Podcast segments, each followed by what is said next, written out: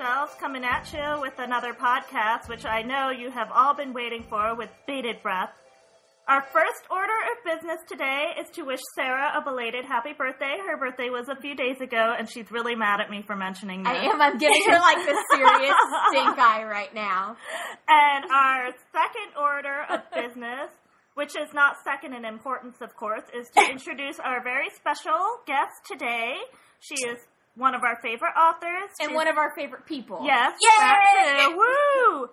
She is the author of Live Through This, which came out in October of 2012, and of Free Fall, which came out in October of 2010. And Free Fall is one of those books that is responsible for helping me get back into reading again a couple years And ago. And one of the reasons we're friends. Yes, and it's also one of the yeah, Mindi Scott is our special guest. She's that author, and she is also to blame for Sarah and me being friends. We have decided. Hello. So that, welcome, Mindi. that is like my favorite intro. Like that you guys you started reading again and became friends. Mhm. Free Fall is a really special book, I guess. it is to me. yeah. It It's is also the first book that I think that I wrote a review for on Goodreads. and I I, think it was actually. Yeah, because Yeah. it was like the first book where I felt so strongly about it that I had to write about it. That's what it did to me. Oh, well I I love to hear that. Yeah, actually, I got like really annoyed by the like GalleyCat like YA like best of YA nominations that year because like none of the books that I'd read were on that list, and so I was Oh. like, this list is not complete without Freefall, and then they added. See, I remember that too. I I was know, like, and I remember you like t- tracking me down on Twitter.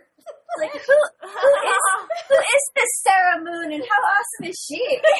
yeah. Oh, Mindi also has the dubious honor of being the person, the author that we like so much that we stalked her on the internet and made her become friends with us. And we were remarkably successful. Um, it's not something I recommend doing to every Yeah, author out there, but it worked for us in this instance. See, but the thing is that um, I had not been on Goodreads in a long, long time, and then one day I was like, "Oh, I'll go on Goodreads." I'm like, "Oh, a new five star review of Freefall. Who wrote this?" And that was Laura. And so, even though I wasn't like, I don't know if I call it stalking, but I still like, you know, you guys were like two girls that I was really fond of because. Yay! anyway, Okay, so so basically, in full disclosure, Mindi is a friend of ours. Yes. I guess that's yeah. I And, oh, go ahead, Mindi. oh, I say, and I'm very glad to be. Okay, so today Mindi is here to talk about with us uh, the topic that we have termed personal agency. Uh, that have a lot of different meanings, I think, but I think when you're a teenager, you kind of well, it applies to adults too. Yeah, because some of the stuff on my list is actually on. yeah, like which is totally to cool because I know a lot of adults who could use some assistance with personal agency also. but it's kind of about figuring out your responsibility to yourself and what you can control and what you can't and how you deal with that. And I think that's a really important topic in my own personal life and it has been for a long time. Uh, I don't know about you two, but Yeah, I mean, I think that's. I mean, when I, you know, I my background in college and grad school is in women's studies, and that was a, you know, in an academic perspective, that was something we talked about a lot. Is the Mhm. idea of like personal agency and, um, that a lot of times when people have conversations about feminism and like women's lives improving, like Mhm. you can't have that conversation without discussing personal agency and women becoming empowered to exercise that personal agency. right. So like I tend to think of the the terminology and those in that sense, hmm um, just because that's where my brain goes and that's what my background is. Um, but it's interesting because it's also something like I think almost gets Uh, sort of almost forgotten or dismissed because there's almost a social conditioning to not consider because exercising one's personal agency is often viewed upon as viewed as selfish. Right. And so there's a lot of interesting sort of like stuff to unravel Right. in my mind around that topic? Yeah, I think so too. Sorry, to nerd to nerd out. Like it's Let- so let me- unlike Let you. me go get my old feminist philosophy textbooks and read them aloud to you. It'll be very riveting for everyone, I'm sure. Sorry.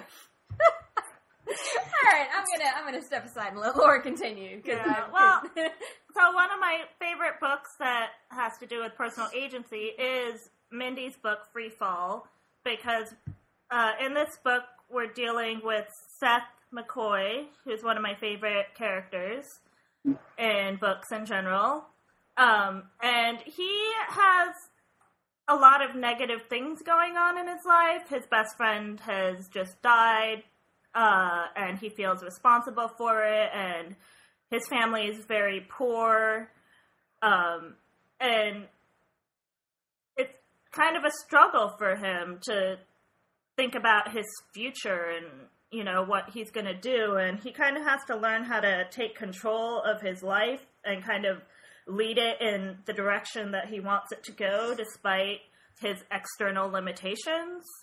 Um, and I really responded to that really strongly. That's the kind of character that I really like to see. So, I mean, Mindi, it's your book, so I don't know if you want to like negate anything I just said or like talk about it or elaborate on it. So, Um, I mean, yeah, I I think that um, that was one of the things that I really liked um, about writing Seth was that he did have all of these different obstacles and you know like the the influence of his older brother and the people that he hung out with and like is this who he wanted to be?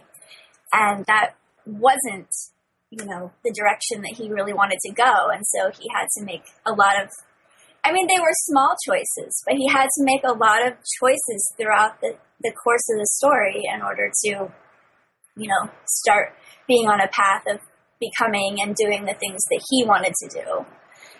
So, Right, and I think that's really important. Um, like, I had a friend in college, and we kind of had like these categories for people, and one of the ones that we had were the people called the poor me's, who were just very. They're the kind of. I mean, I think everybody knows somebody like this in their life, where Uh, they're yes. the kind of person who they just feel so weighed down by the obstacles in their life that they don't see that they do have some control to do things to make their lives a little bit better.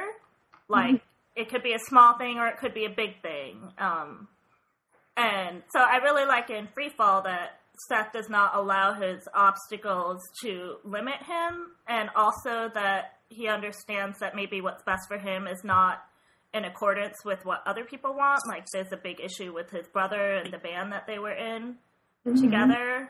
You know, and but I think the thing with Freefall in particular that really stuck with me is Seth at one point making a conscious decision. Yes, and definitely. So there's not this sort of magical where he just kind of starts doing things differently. He actually decides that things will change for him. Yeah. And that's a really like that's like that moment in that book was it was like you're like, yeah, it's gonna really hard for him, but like, way to go, Seth. Yeah. Like, and that is just was such a sort of like quietly triumphant moment when you see Yeah. him realize that he needs to do that for himself. yeah. Um, And I feel like that's something that I kind of had to do in my life probably about a decade ago, maybe a little more. God, I'm old. Anyways, um, uh, kind of back in my early 20s, I kind of feel like I was not in a good place in my life. And then I, I really just did consciously have to make these decisions to maybe cut certain people off and then and be like okay this person's not good for me and then i ended up taking a really big step in moving out to portland from where i lived before which was a conscious decision on my part to make my life better. So that was something that really resonated with me with seth's character. Mhm. Uh, so free Well, I- free fall y'all. I think it's, it's interesting that you see that too because when I was in my like early to mid twenties, um, I was working office jobs and um, I was an assistant manager at an office actually, and it was just I wasn't happy and I I didn't know like what I could do differently and my husband was like, "Well, what's something that you're good at? You've always been good at writing." And I'm like, "Yeah, but you know, that's something that you do when you're old. Is um, you know, you retire from your job you've been doing all these years, and then you write books." And um, he was like, "Maybe you should try to do it when you're not old." and so, yeah, so it's sort of just like this circular thing that. Um, scratch that what I just said.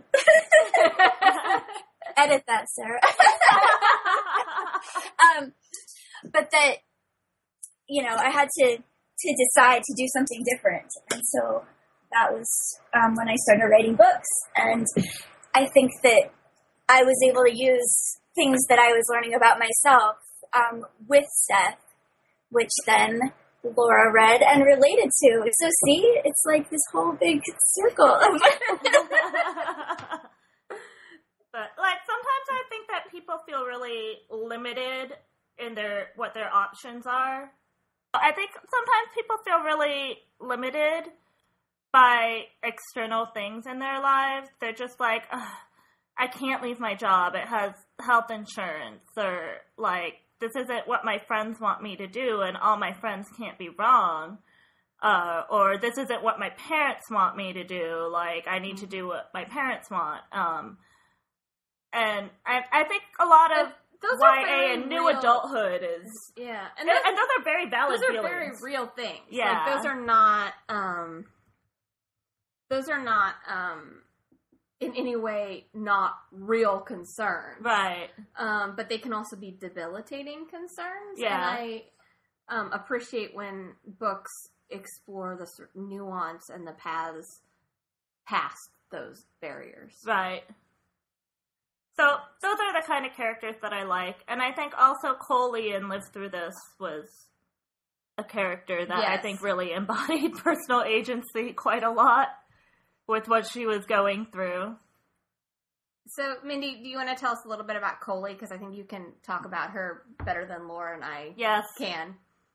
Well, so Coley, um, she was obviously, as you just said, the narrator of Live Through This, and um, she's 15 going on 16, and she's just very normal, very normal family. Um, she's kind of popular at school, she's on a dance team, um, she has a lot of friends, um, and what nobody at all knows about her is that she's actually been keeping a secret for a number of years, and that is that she is being sexually abused by someone who is close to her. And this story, um, I think, you know, one thing that we learn about um, as writers in writing class, what we want to build our characters around is the idea of a character who wants something very badly and the more they want something and the more obstacles they have, like the more satisfying their story is. And that isn't really the question that I ask myself when I'm building my characters. Mine is more, what can this character not do that they want to be able to do? And so with Coley, the the question was, um, or the answer to that question was that um, Coley cannot tell the truth. And another piece of it is that she can't see the truth because she can't see that what's happening to her is abuse or that it isn't her fault. But also about telling the truth is, um, you know, that she's just keeping everything that's happening to her from everyone, including herself a lot of the time.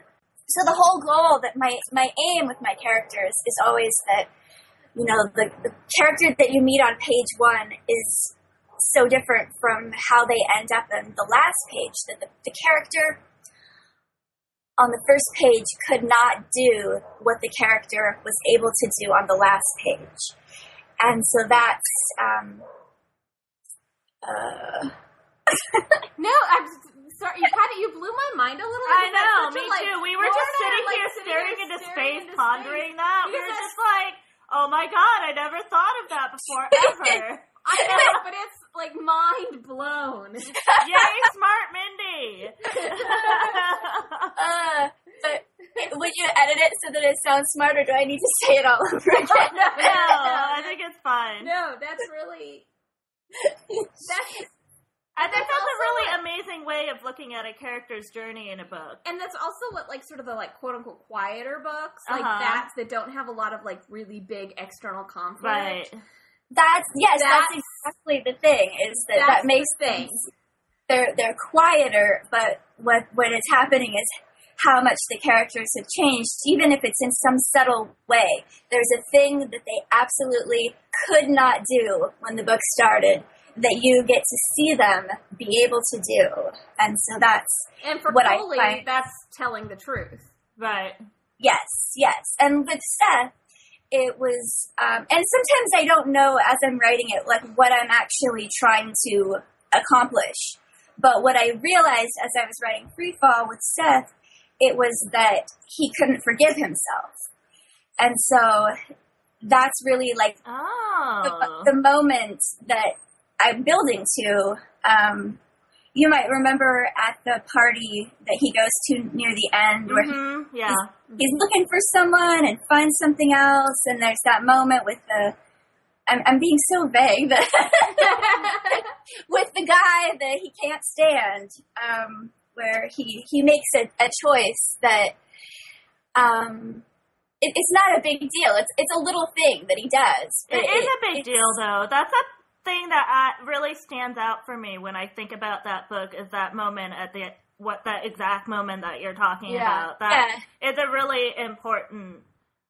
but it's like it's important to him and to show how he could do this now. He he wouldn't have done that. Like if you had seen, you know, Seth on page one would not have done that, would not have thought to do No. that, wouldn't have wanted to do that, and that he now could do that. Like I used to reread it, you know, like when I had to edit it, and every time I read that part, like I might I get all teared up. I, oh, I'm so proud of him. Oh. he could do it. I think that applies the whole thing with forgiving yourself. It really applies to Rosetta as well. Um, that kind of theme about having to forgive yourself hmm quite a lot um, because she's kind of having to deal with something really devastating that's happened to her that she blames herself for, and she's not quite able to totally overcome all of that. But and that's okay. Like you kind of see her working towards it. Like I still felt really rewarded by her character and how she was able to deal with things in her life too. Yeah, She'll get Oh. there, but on a different timeline. Yeah. That And- that was That- sort of the way I was left feeling with Rosetta is that it wasn't quite. Mhm. She wasn't quite at that point, and that was okay. Mhm. She she was getting there. Well, and the thing about that is that it was it was so hard for me as a writer to not be able to put her there because you know you want to be able to wrap it up and it's like yay everybody got what they wanted. And um, and it just it just wasn't real. It just wasn't it wasn't honest to her experience to be able to put her on the same timeline as Seth who's dealing with something similar but totally different. And and you know he's the protagonist. This is his story and how he overcomes and so to try to force her into his same timeline would I just, you know, I It just wouldn't have been fair to her. Right. No, so I just, I wouldn't do it. I just decided, like, I tried so many different ways. How can I do this to make it, you know, and it just, it wasn't, it wasn't meant to be. And I'm really happy with how I did it. I know that there were, there were some readers who felt cheated that they didn't get to see everything with Rosetta that they'd wanted to see, but I just felt like it was it was the most honest for what she would have gone through, and um, I think it would have been irresponsible for me to choose something different. Honestly, that's how I've always felt about it. So, yeah, Well, I wasn't mad at you. so I wasn't either. better. I- yeah. and that's the thing is like the people that get it, they always seem to really get it, and so I appreciate that. Like you know, when you, when someone can understand and feel the way that I felt about it when I was was creating it and why I did it, to that you understand it. So you had mentioned along this topic a book that I haven't read, which is Carolyn Mackler's Guyaholic, Mhm. which is the companion novel to Vegan Virgin Valentine, which I also haven't read. but it's been it's a book that I've meant to read for a long I haven't time. read. Yeah, I haven't read either one. And that title cracks me up though. Simply, well, and honestly, like I always like when a character is like a vegetarian, I'm always really interested in this book because I'm always interested in how it's portrayed, and a lot of times I get really mad because I'm like, "You're clearly not a vegetarian who wrote this." Like, You, I think with Vegan Virgins Valentine, you might feel the same way. Um, that the, the, the veganism is sort of presented as um, something to overcome in a way. So oh, it's it's. I think it works for the character. I'm a vegetarian too, and I, I wasn't offended by it, but I could definitely say that it's it's not. Um, it's not really about being a vegetarian or vegan. like, No, always- like, it's definitely used as a a metaphor. And it's always like a plot, like a I don't know, like a plot point that interests me because I'm like always curious how it's handled.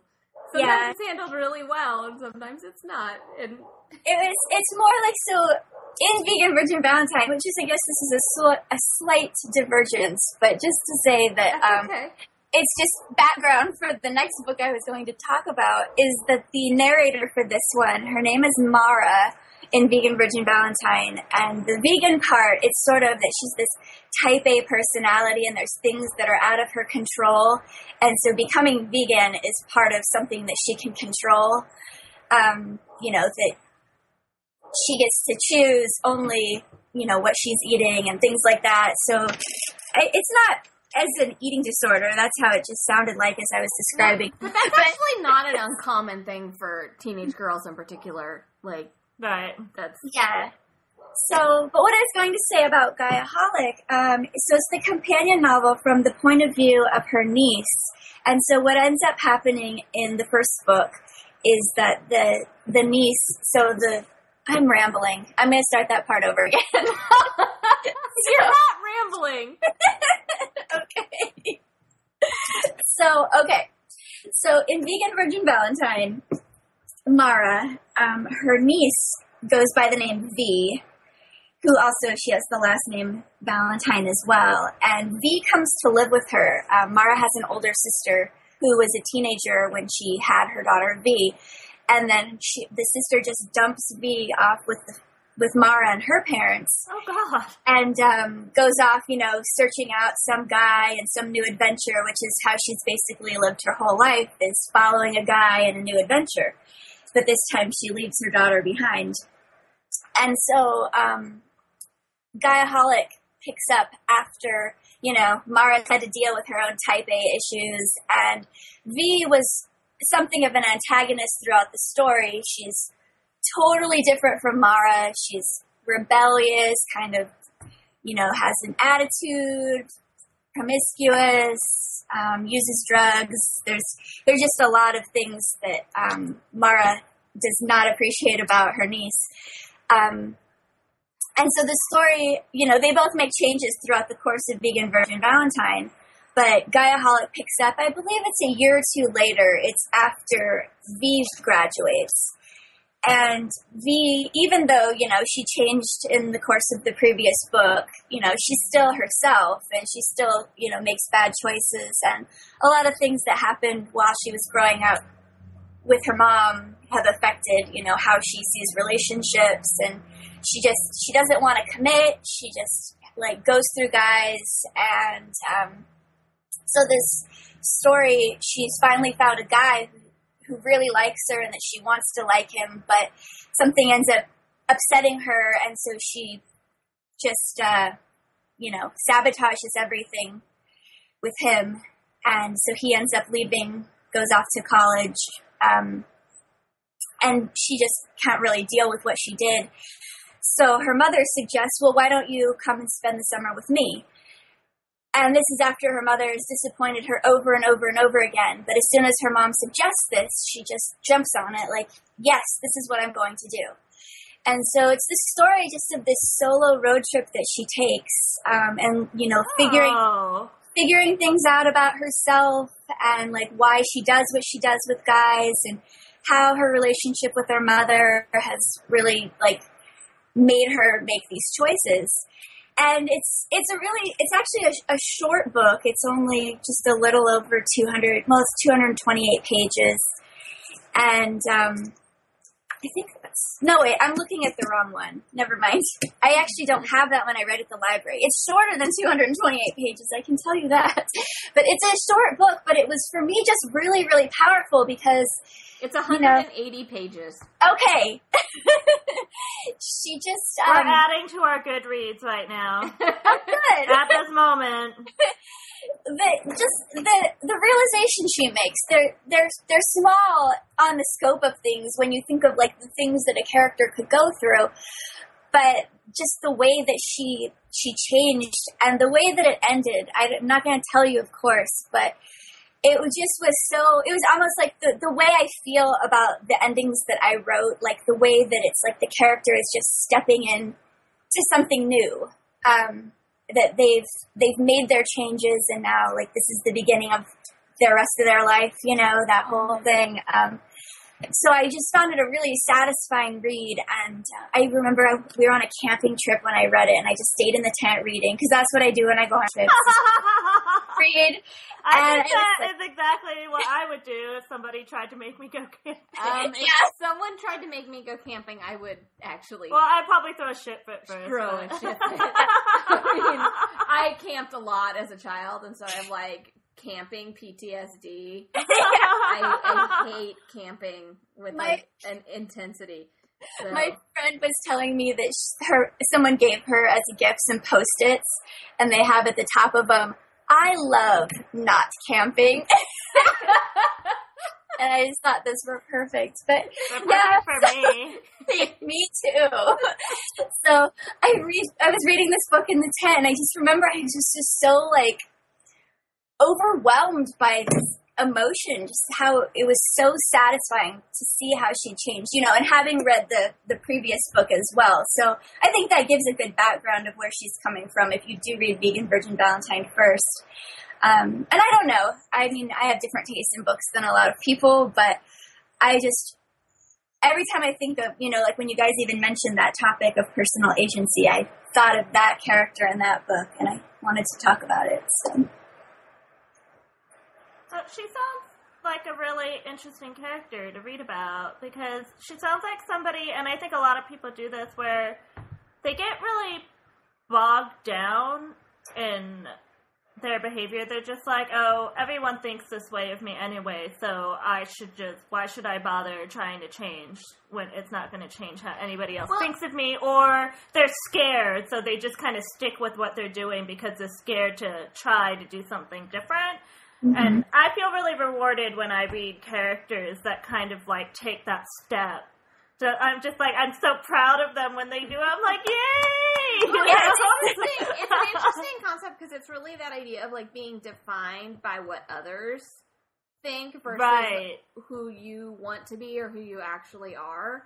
Mhm. And like, I mean, we read in our book club, we read um, "You Look Different in Real Life" by Jennifer Castle, hmm and like that book really. I mean, that's a, the whole topic of that book is really looking at like how people are defined by external forces Uh huh. and this group of five kids who've been the premise is they've been um and i highly recommend this book i thought it was really I liked it. I liked it a lot. it was like kind of a, a high concept sort of thing and it could have gone really not like it could have been bad but she handled it so, that concept so well and these five kids have been subjects of like an up style documentary and it's, the first one was when they were five five or six and then uh, and then 11 and, And then, then now 16. they're 16 and they're Okay. it's the third documentary and so in when they were little when they were 6 and 11 you know this is something their parents signed them up for and it's what they and they, their parents committed them to this Yeah. life of being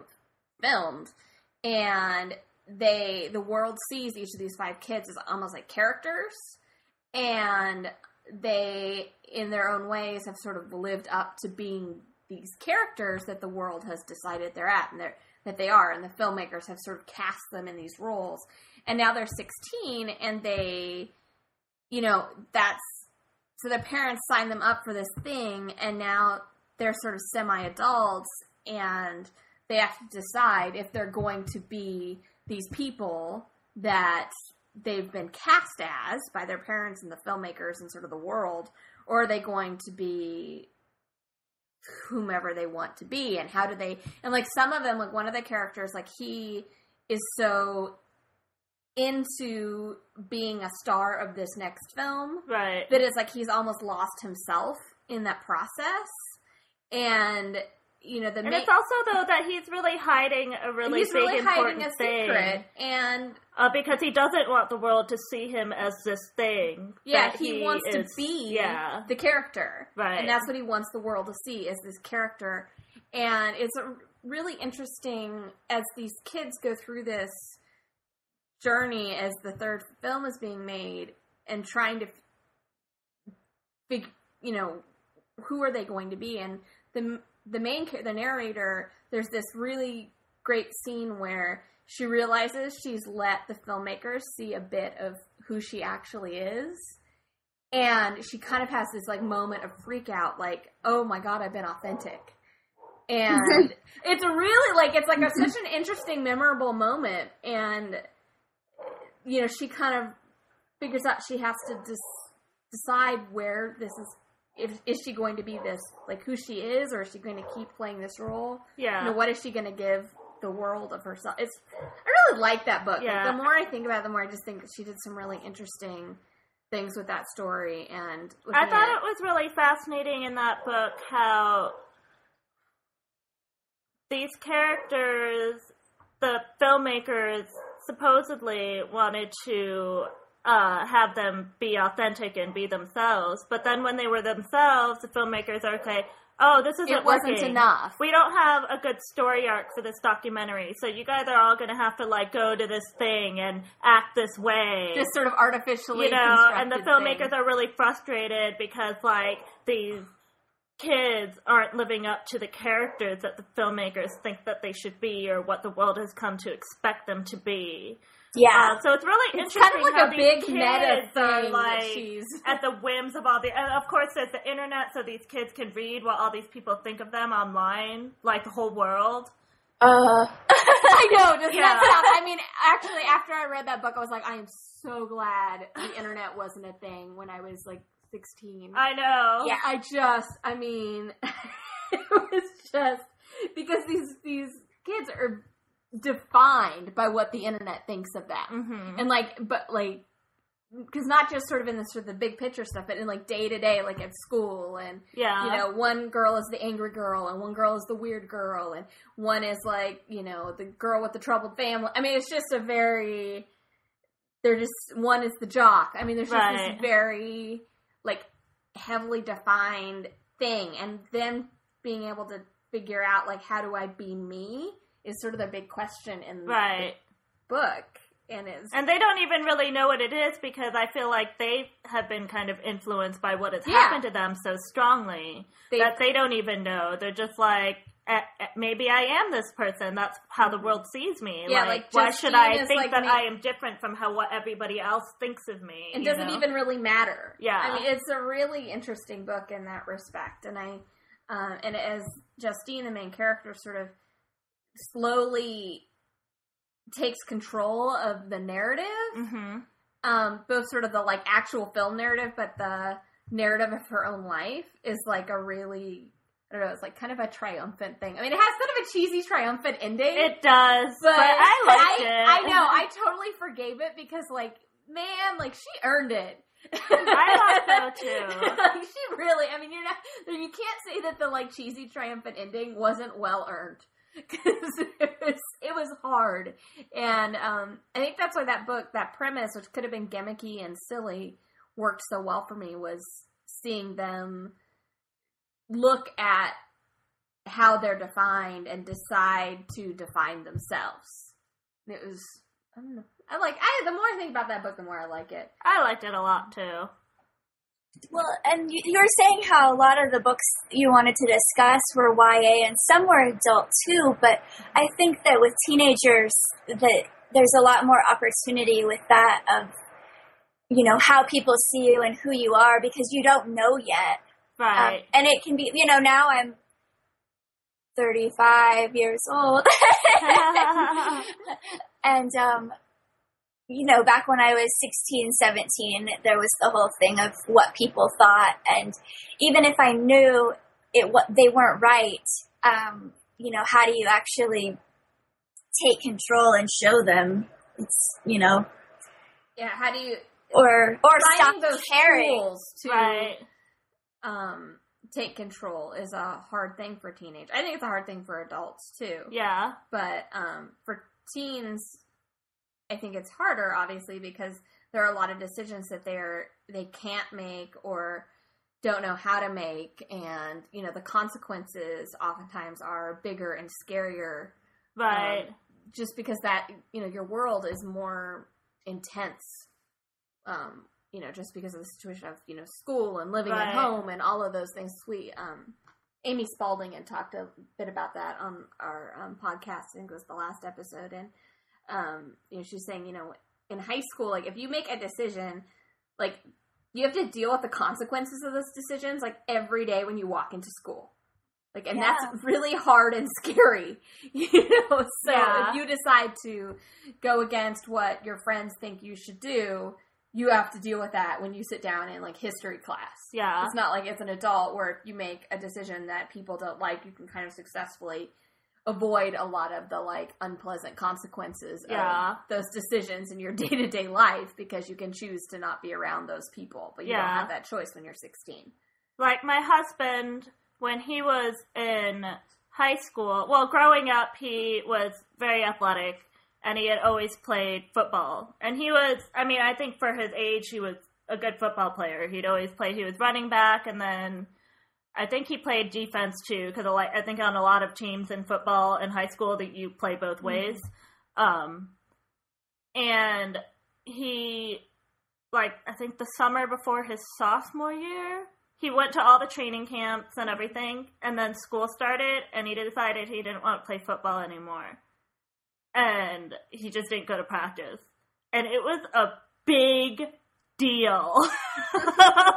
like there were like the whole football team and all the coaches were just like what's up, dude? Like, what? And he was just like, I just, I don't like it anymore. I don't want to be on the football team. And, uh, but I think that's like a really big thing that he did. I feel like most people wouldn't do that at that age. no you just keep playing Like, you, football, you just keep so playing football because down. that's what people expect of you. And they don't, I think a lot of people have trouble understanding when people because you don't see how people are changing on the inside. Mhm. You just see the decision that they make, and it seems really sudden to these other people, but it's not to you. I think Mhm. a lot of times. Well, that reminds me of the Lucy variation. Yes. by Sarah Zarr. If you had a chance to read that, Mindi, No, I have not. That's a really interesting. I re- I really recently read it. Yeah. I you know that's been um I like that book. people have been not everyone has liked that book. And I understand why people don't like like Yeah. I, I totally get why people it doesn't resonate with people. But that's a really fascinating look at someone who walks away from something that they're good at, like makes that decision Yeah. and the way everything sort of unravels as a result. Yeah. I, don't know. I mean, you can talk about this book really articulately, Laura. I can. Yes, you have in the past. We talked about it. We talked about it extensively in like a previous podcast. That's true. Well, I mean, I. Not to just like put you on the spot. I just Yeah, I I, heard you- you, Laura. You already did. I think you, Oh. I think you really I feel all this pressure now. I'm getting all hot and red. I don't really get where Lucy, the main character, is coming from in that book. Uh, yeah, I think that I kind of grew up in a family, though not privileged the way that Lucy's is. Lucy's family is extremely privileged, like yeah, like hospital boards and things. old money San Francisco. Yeah, uh, and my family wasn't quite that way, but we're well off, I would say. And my parents had very particular expectations for us, and it was a real challenge not living up to them. Uh, because, and especially I think when you're younger, you feel really inadequate when you don't match up with what your parents want because so much of your life is about like making your parents proud of you or, you know, doing what they want. And then you kind of, and I've always been pretty willful, but especially I'm stunned. when I, kind I'm of became a teenager. stunned by this revelation. I know. Like being young, the youngest in my family, and kind of seeing because I have an older sister and an older brother, and kind of seeing how they were kind of dealing with these expectations and. And, and it's not that they were unhappy with the decisions they made in their lives, but at the same time, it still didn't make my parents happy. So I think when I really saw that, that was a really big thing for me when I really understood that no matter what I did, I wouldn't be able to meet those expectations. And I feel that with Lucy, it was the same way in a lot of ways, where because she's a champion piano player, she's a prodigy, and she plays competitively, and it it's like her grandfather and her mother are always pushing her to do more and to win the next big competition. They're just like, okay, on to the next step. Yeah, to be better. Be a better, win this next one. And it really takes a lot of the joy out of piano for her. Um, and then, but then she ends up making a decision to leave the competitive piano playing world. And she has to figure out what she's going to do because that's all she's ever done Yeah, there's been no other path, path. for like her. she, it's really she has no like she doesn't know how to be a friend. Like she's kind Yeah. of a terrible friend. Like, yeah, and it's not. I don't think she's like she's not an asshole. She just literally doesn't know how to be. yeah, because her lifestyle has been And- so different. Not only just from being privileged, but just from having a life that's Yeah. so separate she, from all. She hasn't been in school. Yeah. she's been doing like tutoring because she's competing in piano all the time. She's just none of the things that people do when they're her age. She has done. So she's pretty inept in terms of sort of functioning in like a normal teenage world. And it's and her. I mean, the book is about a lot of stuff. Yeah, There's a lot of really interesting, sort of heavy stuff in that book. But I think personal agency is one of the big themes in this, Yeah. and how you learn how to exercise that, and how you learn that maybe you're. I mean, everybody has certain obligations to their family, especially when you still live with them, because you know you have to be able to live with these people, and so you can't just like maybe you can't like crash a car into their house and have that be okay or something. You know what I mean? That's a really extreme example, but you have to you do have obligations to your family, but at the same time, you have to figure out how to maintain an obligation to yourself, which seems really mm-hmm. selfish. But I also feel like it makes things better for everybody when you can kind of figure out this obligation to yourself and figure out how to express that in a way to these other people in your life. Um, and I think that's a big part of personal agency is just learning how to communicate, which is something that I've struggled with for a really long time. So,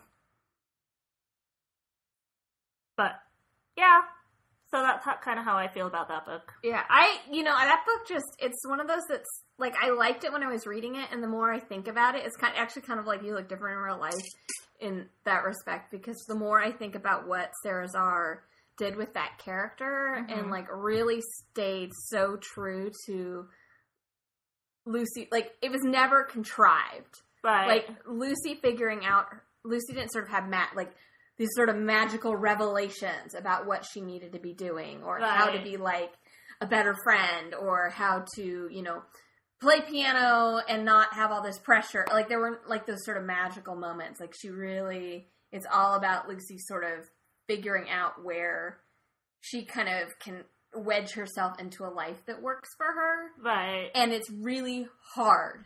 And I think that's why that book has stuck with me because it's it never seems easy. Yeah, I think when you look at situations like that from the outside, you're like, oh, the prodigy crashed and burned, figures, you know what Yeah. I mean? And how we kind of look at a lot of, I don't know, young actors and actresses, you know, who kind of sometimes they burn out or they just kind of do, and you're Go just like, what's wrong with these people? yeah. You know what I mean? But these people are like trying to figure out things in their lives. I mean, I really believe that they are trying to do that, even though they sometimes act out in ways that I think are maybe not the most intelligent. but I mean, we all do that at some point in our lives, and it's about kind of, I mean, a lot about personal agency is learning how to forgive yourself.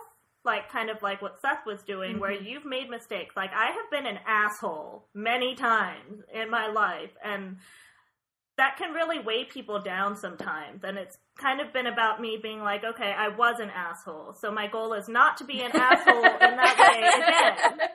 Okay, and that is how I will move on in my life. I can't just wallow in the fact that I was like this asshole this one time a decade ago. You know what I mean? Well, and with the Lucy variations, what I thought was really interesting that Sarah Zarr did was she really looked at how this teen girl's need to have personal agency in her life and have control of her own life directly com- con- was in direct conflict with what the adults in her life wanted from yeah. her. Yeah, and not just and the that, adults, but yeah, her brother, yeah, her, her brother younger too. brother, who means a lot to her. Um, but that that tension, I don't. I think that's something that for teenagers, there's often a really big tension with the adult. Like you don't want to let the adults down, mm-hmm. and yet at some point you also have to allow give yourself permission to be whatever it is you need to be. Yeah. And and I think it's interesting also that when there is an adult that isn't going against her it's kind of an unhealthy thing for her. Yes. It ends up becoming where she just kind of latches on um and I, I mean, and obviously that adult was doing unhealthy things right. as well. And, yeah, so it's, it's, interesting to me, like how, but I really appreciate how Sarah Zarr kind of had her learn and figure out what was going on as far as the adults' motives in her lives and kind of learning how to make the best decision for herself when she had all of these conflicting things coming at her. Yeah, I I really as one of the best examples I can think of of a book that explores that yeah. that tension, and it really I think that's why it stuck with me too. I think I wrote that on my like little blurby thing on Goodreads was that like, man, this really like shows how adults aren't always looking yeah. out for the best interests of the young people in their lives, yeah. even if they think they are. Yeah. You know. And then like have I mean, I'm sure everybody's done this, but you guys have you ever had just a situation where you have to make a decision and you get all these different opinions from different people and nobody agrees with anybody else? Yeah, it's kind of and you're like you're like not helpful people. I need consensus. I know, not just just you just realize that the decision is actually up to you, and dude, that is fucking scary. is it not? It's scary for me. Like especially when it first starts happening in your life, where they're just like, okay which college should I go to? Should I go to this one or this one? And all these different people, like my brother said one thing, my sister said another thing, my mom said one thing, my dad said another thing, and you're like, what should I major in? And they're just like everybody has a different opinion. Mm-hmm. And so you could just kind of have to like pick, and you're like, I don't know what to do. you know, but it I, that, have you guys? Am, am I crazy? Yes. No, you're not crazy. Okay. I think that's actually a very normal experience. but I still that still happens to me as an adult sometimes, and I think I think it's easy for people to just instead of just making that decision, it's to just kind of cower and just stick with the status quo. But sticking with the status quo is also a decision. You are actively deciding to stick with the path that you are on instead of choosing a different one. I don't know if that made any sense at all. No, I understand what you're saying. Um, yeah. Rather than letting, like, choosing to make things happen rather than letting things happen to you. Yeah. Yeah. Am I off topic? Are we still talking about personal agency? you know, the nice thing is that I I feel like I'm talking a lot today. the nice thing is, Laura, that um, this is our podcast and we can talk about whatever we want. That's true. And people haven't complained yet. Boom! Fist bump! so, you know, I mean.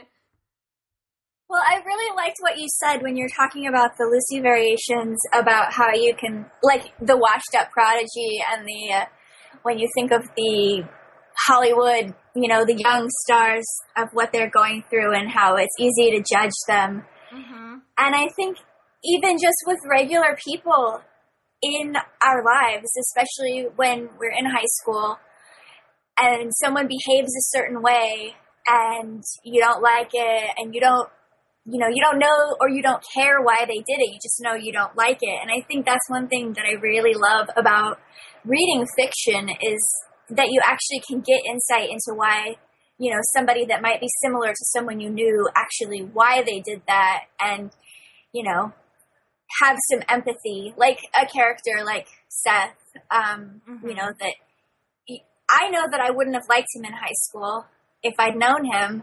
And I knew guys like him that I wouldn't have wanted to spend time with them.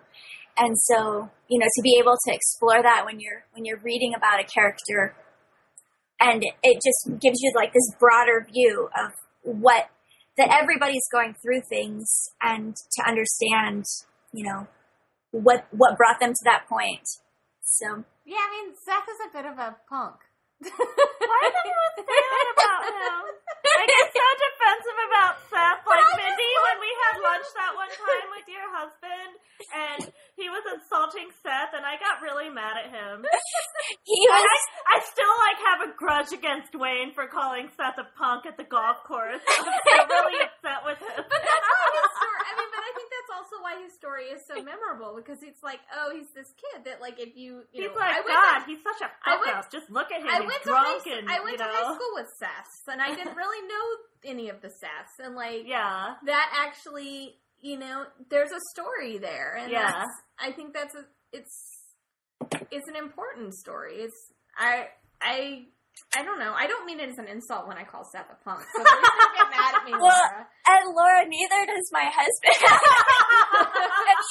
Dwayne, he loves Seth, and in a lot of ways, like Free Fall was written for Dwayne because he is my first reader, and he, you know, he critiques everything that I write, like every scene I give to him for his opinion. So he helped shape a lot of like the directions that Seth went, and so he's he has his not as much, but you know, he has a lot at stake, and, and with Seth as well. So yeah, so you don't have to have a grudge against him because he loves good. That's Seth. good to know. no, I, just wanted- I don't want Laura to be mad at me because I, I'm not gonna be I think, at I think Laura might be more protective of Seth than you are, Mindi. I am. I think. Though I kind of remember you telling me a story when Mindi, when you tried to look up Seth on Facebook. oh yeah, I just said that that was so funny because I totally get that because he seems real. Yeah, Yeah. he totally. Like I wonder, I'm like I wonder what he's up to. Yeah, he totally seems like somebody who could just be out there living his life. yeah. You know, hopefully in a way that is good for him. You know what I mean? He really felt real to me. And and to me too, and not totally in like a crazy way, but that I was I would think of like, you know, how the book has um, time and date stamps. And so it was like the date came along. Um, I had set the, the dates for 2010, which was the year the book came out.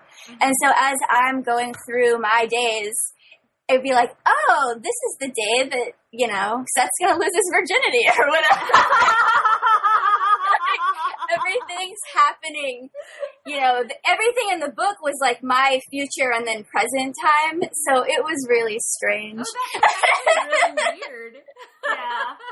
I think Seth also, because I could talk about Seth like forever, but he, I find his character especially interesting. I know I use the word interesting a lot. I'm sorry, but it's true in this case. I but- do that too. It's a bad habit. um, his where he comes from in his life is so different from where I came from. Uh, because my parents had very high expectations for me, like academically, like things like athletically, which did not work out because I suck at sports. Um, Did I ever tell you the story about how they really was- wanted me to be a good tennis player, which wasn't going to happen. Um, but with Seth, his family, like his family thinks it's a good idea for him to try to take this chance and do a music tour and leave high school. And that idea was so foreign to me. I was like, Yeah. how can you have a family that encourages you to leave school? Like, I don't. What? yeah. But like, you know, like you read the story and you kind of understand where like his and it's not that they think that this is what would be best for him, that they don't see value in him finishing school. Like, I mean, he what is he is he barely going to pass? How is he going to pay for college? Like, would he even get into college? You know what I mean? So I I thought it was really interesting that he went against their expectations when their expectations were in some ways kind of low. I don't Yeah, know if or that like makes sense. non-standard expectations, or But the, yeah, I shouldn't say low because that's not. Because I don't mean to say that everybody should have to go to college. Like I think there is value in other paths in your life. Um, but they had expectations that I definitely think went against type, and he kind of decided to do this other path that he thought was better for himself. Um, and who knows, like Seth, if you're out there, you know, how Please that worked update out your for you. Facebook Let me so know. know. You know what I mean? So, but I think it's also interesting that sometimes expectations can mean that you have to strive for more than what the people in your life think you should be striving for. Like mm-hmm. you cannot like be kept down by what other people want to. I don't know if that made sense. no, it does. It does. Um, a couple of the books we had on our list, um, one that Laura added was uh, sort of focus on somewhat on personal agency with regard to romantic relationships, and I'm thinking of "Falling for You" by Lisa Schroeder that you Ah. added, I love that book. and there's a lot of really Hi, Lisa. there's a lot of really interesting. I mean, you put added it to the list, so. Oh, so I have to talk again? Well, Am I talking too much today? I feel like I'm like hogging the whole but podcast. But you know what? I kind of Maybe I should have just done this whole podcast on this. I'm just kidding. I'm Oh kidding. my goodness, guys! This is man. Laura is sassy this morning. I am not a morning person. All right. I brought you coffee. I know. Imagine if you hadn't. I just feel like taking a nap. um. Okay, so "Falling for You" by Lisa Schroeder. I think this is a really good example of this personal agency thing, Mhm. where the main character Ray. Uh, she has a really shitty family situation. Really bad. really horrible. Like her mom is barely hanging on. She has a stepfather who is He has a pretty serious problem. problem, and he's also abusive. Um, and this girl Ray is They don't really have money. Yeah, they don't I have mean- money, and she's like determined to find a way to make her life better to you know she works really hard at school. She has a job to try to save money for herself so that she can go to college and afford to live. And um So she, she can en- have choices in her life. yeah she ends up getting involved in with a boy who ends up not being the best boy for so her. this book has one of the like least appropriate covers in the history of books. and the description also doesn't make any sense. So like if you happen to like be in a bookstore or on Goodreads or Amazon or what have you and you see the cover and you see the book, it has nothing to do with the actual book. yes So Yeah. Laura's summary makes a whole lot more sense. so I just had to throw that out there. Yeah. So Ray, I think, it's a really good example of personal agency, um, and, and in a way that's kind of similar to Seth because Yeah. her mom basically has no expectations for her. I don't think. Like, No. I mean, her mom can not even really take care of herself, much less her teenage daughter, and Ray basically has to take care of herself Mm-hmm. and cook dinner for her horrible stepfather who I mean, and I know it's kind of a cliche to have like a bad abusive stepfather, but I think the way that Lisa Schroeder made his character, uh, it, it worked for me. Well, and there's also a at, as the book unfolds, you figure out some of the whys behind Mhm. the stepfather and his sort of like desperation and anger Mhm. and you know, he has he's not sort of a like cartoonish yeah. bad guy. There's there's And real problems, and he is Yeah, getting and it's an issue I hadn't ever seen covered in YA I before or since. So- And so she starts seeing this boy who's sort of on paper very you know charismatic and attractive, and Yeah. he you know I really- can't believe this cute boy likes me. yeah, and he really dotes on her, and but then as the relationship progresses, you start to see that it's it's actually unhealthy and toxic Yeah. and um, obsessive, and she doesn't. Um, this sort of she realizes that it's not a good place for her to be in, but at the same time, everyone else is like, "Oh, boyfriend." Yeah. And so Or you're just like a lot of times you're that age. You're like, yeah, you have a and, boyfriend. and she's also kind of like she doesn't know if this is the way it's supposed to be. Like, is she weird because she thinks that like him sort of always being around is is bad? Yeah. you know that she wants her own space and her own life. Like, is there something wrong with her? So this sort of internal yeah, trying to figure it out thing. with Lisa handled incredibly well. yeah, I and very so, realistically because Because I, I, don't think, some people have really tried to paint this as an issue book, which is not something that I agree with. No, I would say it's not an issue book. Um, it's it's a sort of I don't know.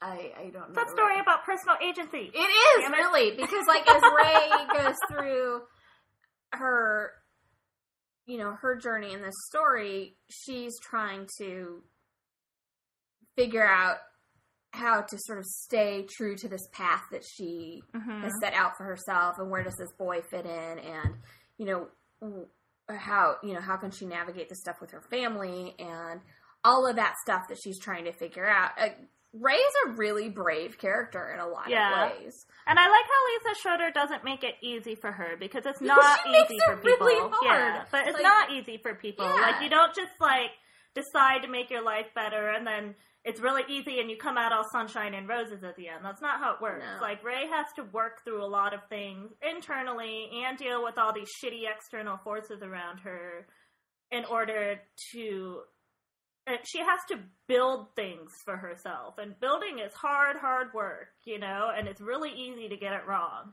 right and even with regard to the boy who's not a good relationship like she doesn't she d- she doesn't want to hurt him right like she's Rae is a like at her core a really good person, and that tension between like not wanting to be like mean and wanting to do what's right for herself is uh is also really interesting. I've had that falling for you. I have it, and I just really need to read it for sure. it's not a very short it's a pretty short book yeah, it's not say. I very don't remember long it, but she really because a lot of a the lot in there a lot of the um a lot of it is um also Rae's poems, and so it looks like a bigger book than it is. Oh, interesting.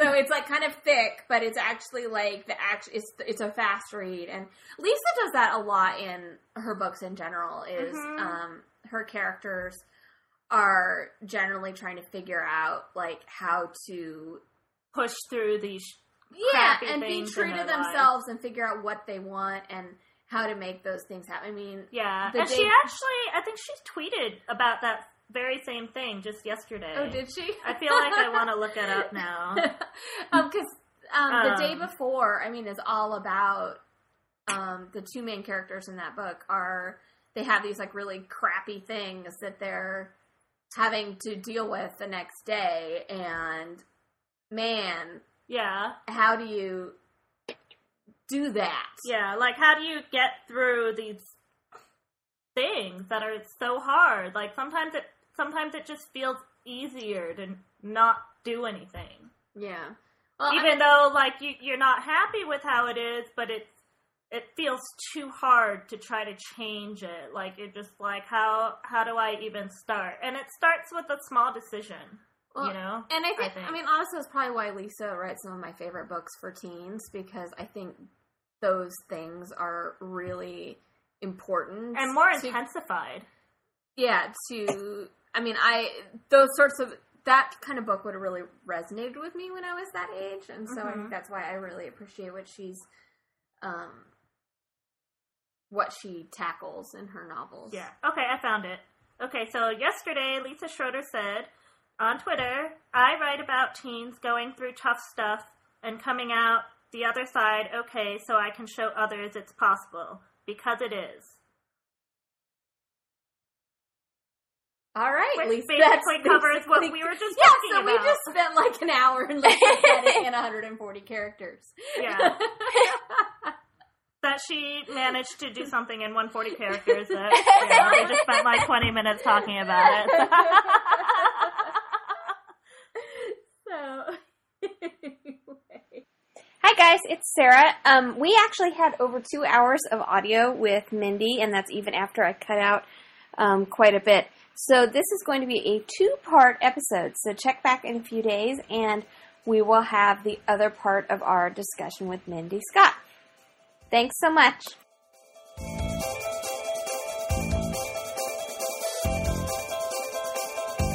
Thanks for listening to the Clear Eyes Full Shelves podcast. Be sure to check out our book reviews, recommendations, opinion, and all around nerdy badassery at cleareyesfullshelves.com or on Twitter at Full Shelves. And make sure to subscribe to the podcast in iTunes. Until next time, clear eyes, full shelves, can't lose.